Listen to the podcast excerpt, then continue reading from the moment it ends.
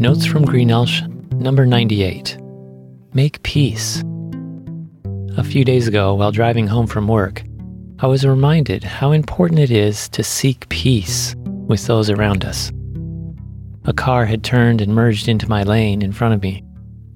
On the back window of the car was written a memorial to a young man who only lived 17 years. I knew the young man. He was one of my students who was killed in a drive by gang shooting. Tragically, he wasn't even a gang member. That night, my daughter invited my wife and I to see the movie Just Mercy. It's a gripping true story that took place 30 years ago in Alabama about the struggles of an innocent man wrongfully sentenced to death for the murder of a white woman, which he did not commit. A young lawyer took up his case, and that of many others, as he tried to pursue justice and peace in a racially divided community. Sadly, we live in a flawed judicial system and in a broken world ridden with hatred, division, and evil. But there is hope in God.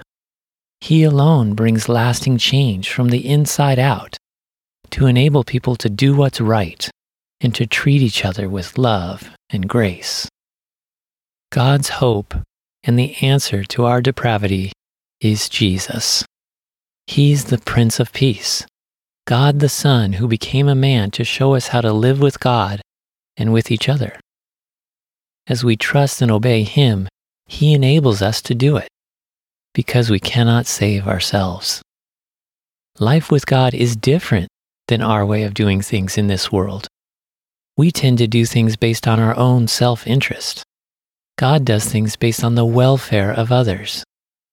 Jesus said in Matthew chapter 5 that living with God involves being humble, empathetic, meek, just, merciful, pure in heart, loyal, and makers of peace. He goes on to describe the need to live as an example for others to follow, to live in a way that leads people out of darkness and into the light, to live in a way that accents and preserves what is good and right, and to live in a way that helps people become all that God designed for them to be. This way seeks forgiveness and reconciliation instead of anger, hatred, malice, and revenge.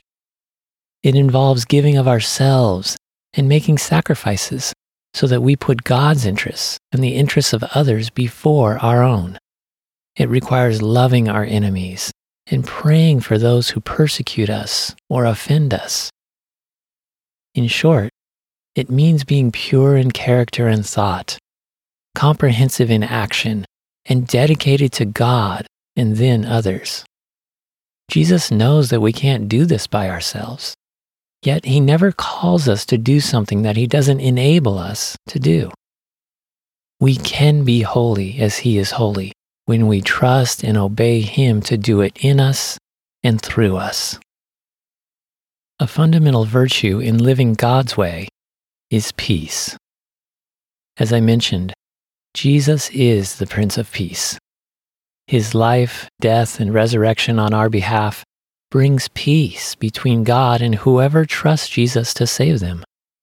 When Jesus came down from heaven and was born as a man on earth, the angels proclaimed to the shepherds, Glory to God in the highest, and on earth peace, goodwill among men. The Apostle Paul wrote of Jesus' mission to save not only Jews, but also people from every nation, so that we can all be one with God. But now, in Christ Jesus, you who were once far off have been brought near by the blood of Christ.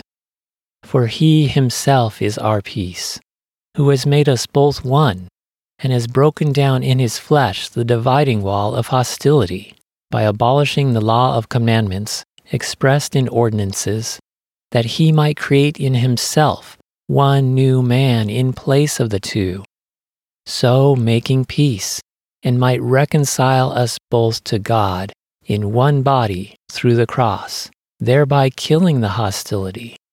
And he came and preached peace to those who were far off, and peace to those who were near. For through him we both have access in one Spirit to the Father. Likewise, followers of Jesus must lay down their lives by God's grace and power in order to be vessels for God to pour out His peace in and through them to others. Paul gave some practical examples of doing this in Romans. Let love be genuine. Abhor what is evil, hold fast to what is good. Love one another with brotherly affection. Outdo one another in showing honor. Do not be slothful in zeal. Be fervent in spirit. Serve the Lord. Rejoice in hope. Be patient in tribulation. Be constant in prayer. Contribute to the needs of the saints and seek to show hospitality. Bless those who persecute you. Bless and do not curse them. Rejoice with those who rejoice, and weep with those who weep. Live in harmony with one another. Do not be haughty, but associate with the lowly. Never be wise in your own sight. Repay no one evil for evil, but give thought to what is good and honorable in the sight of all. If possible, so far as it depends on you, live peaceably with all. Beloved, never avenge yourselves, but leave it to the wrath of God. For it is written, Vengeance is mine, I will repay, says the Lord. To the contrary, if your enemy is hungry, feed him. If he is thirsty, give him something to drink, for by so doing you will heap burning coals on his head. Do not be overcome by evil, but overcome evil with good. Out of love for God, Francis Bernardone from Assisi desired to live this way. He prayed, Lord, make me an instrument of your peace. Where there is hatred, let me sow love. Where there is injury, pardon. Where there is doubt, faith. Where there is despair, hope. Where there is darkness, light. Where there is sadness, joy. O divine Master, grant that I may not so much seek to be consoled as to console, to be understood as to understand, to be loved as to love. For it is in giving that we receive, it is in pardoning that we are pardoned, and it is in dying that we are born to eternal life. Are you a peacemaker? Is there anyone you need to make peace with now? Tomorrow we celebrate Martin Luther King Jr. for his role in trying to bring justice and peace where there was inequity, oppression, and strife. We should do the same. As each of us seeks peace, it can help keep others from dying spiritually and possibly even physically. Maybe you need to be more humble or gentle or patient. Maybe you need to bear with other people and pursue unity rather than settling for division.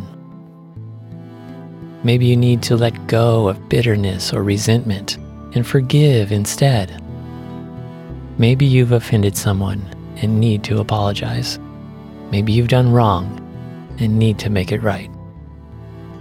Pray about it like David did and let God show you how to take the next step, even though it may be hard. He prayed, Search me, O God, and know my heart. Test me and know my anxious thoughts. See if there is any offensive way in me, and lead me in the way everlasting. As you trust God to help you make peace, He imparts His peace. It says in Isaiah 26 and Psalm 29 you, God, will keep in perfect peace those whose minds are steadfast, because they trust in you. The Lord gives strength to his people. The Lord blesses his people with peace.